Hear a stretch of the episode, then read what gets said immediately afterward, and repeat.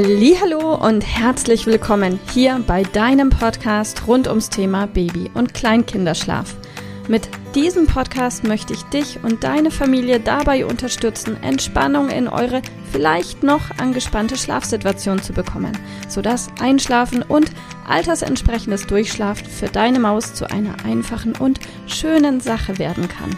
Mein Name ist Miriam Ende von Mein Baby Schlaf Coaching. Ich wünsche dir viel Spaß mit dieser Folge.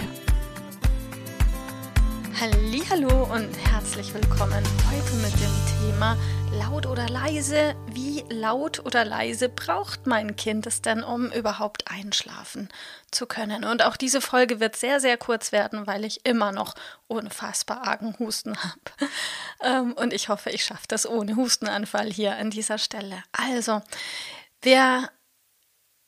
Anders. Ich habe in Italien studiert. Ich habe in Italien gelebt, eineinhalb Jahre, und habe dort studiert. Und ich habe die Erfahrung gemacht, Italiener leben anders als wir Deutsche. Nicht nur mit viel mehr Lebensfreude als wir Deutschen, nein, auch viel lauter. Und ich habe immer wieder Kunden und auch Ausbildungsteilnehmer, die stehen vor der Frage oder stellen sich selbst die Frage, wie leise braucht es denn dein Kind oder ein Kind, um entspannt schlafen zu können? Und ich weiß einfach die Grundvoraussetzungen und Rahmenbedingungen, wie laut oder leise ein Kind es denn hat, sind so unfassbar unterschiedlich. Der eine hat einen Hund zu Hause, der vielleicht bei jedem Nachbarn, der vorbeiläuft, anschlägt. Der nächste hat die italienische Großfamilie, ähm, mit fünf großen Kindern und kleinen Kindern plus Hund und Oma und Mutter und Schwiegermutter, alle unter einem Dach. Wieder der Nächste lebt vielleicht in einem Land, in dem die Hauswände, Wohnungswände nicht so dick sind wie bei uns in Deutschland, sondern einfach eher ein Sichtschutz als sonst irgendwas.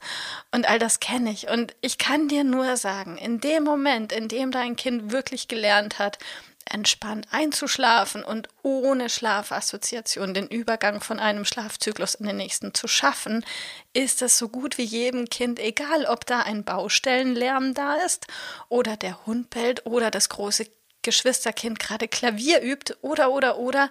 Ein Kind, das schlafen kann, kann schlafen. Natürlich gibt es auch hier wieder Kinder, die sind sensibler und andere sind weniger sensibel. Aber im Großen und Ganzen hat die Natur das wirklich so eingerichtet bei uns Menschen und vor allem bei kleinen Kindern, dass sie gut schlafen können, wenn sie denn gut schlafen können. Und da haben wir ja auch massiven Einfluss drauf, eben in dem Moment, wo dein Kind alle Fähigkeiten hat, entspannt einzuschlafen, kann es altersentsprechend durchschlafen, auch wenn der Hund anschlägt oder das andere Kind Klavier übt.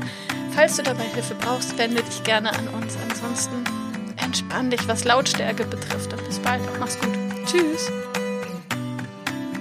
Liebe Mama, ich hoffe, dass dir diese Folge gefallen hat, dass sie ein Problem von dir gelöst hat, dass dir auch weiterhilft. Falls ja, freue ich mich, wenn du uns auch auf Facebook und Instagram besuchst.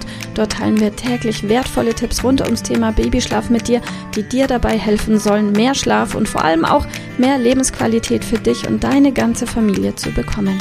Die Links dazu findest du in den Shownotes. Und solltest du dich vielleicht auch beruflich verändern wollen, weil du dich schon seit längerem fragst, ob das, was du im Moment machst, wirklich alles gewesen sein soll, dann kannst du dich gerne um einen Ausbildungsplatz zum Schlafcoach bei mir bewerben.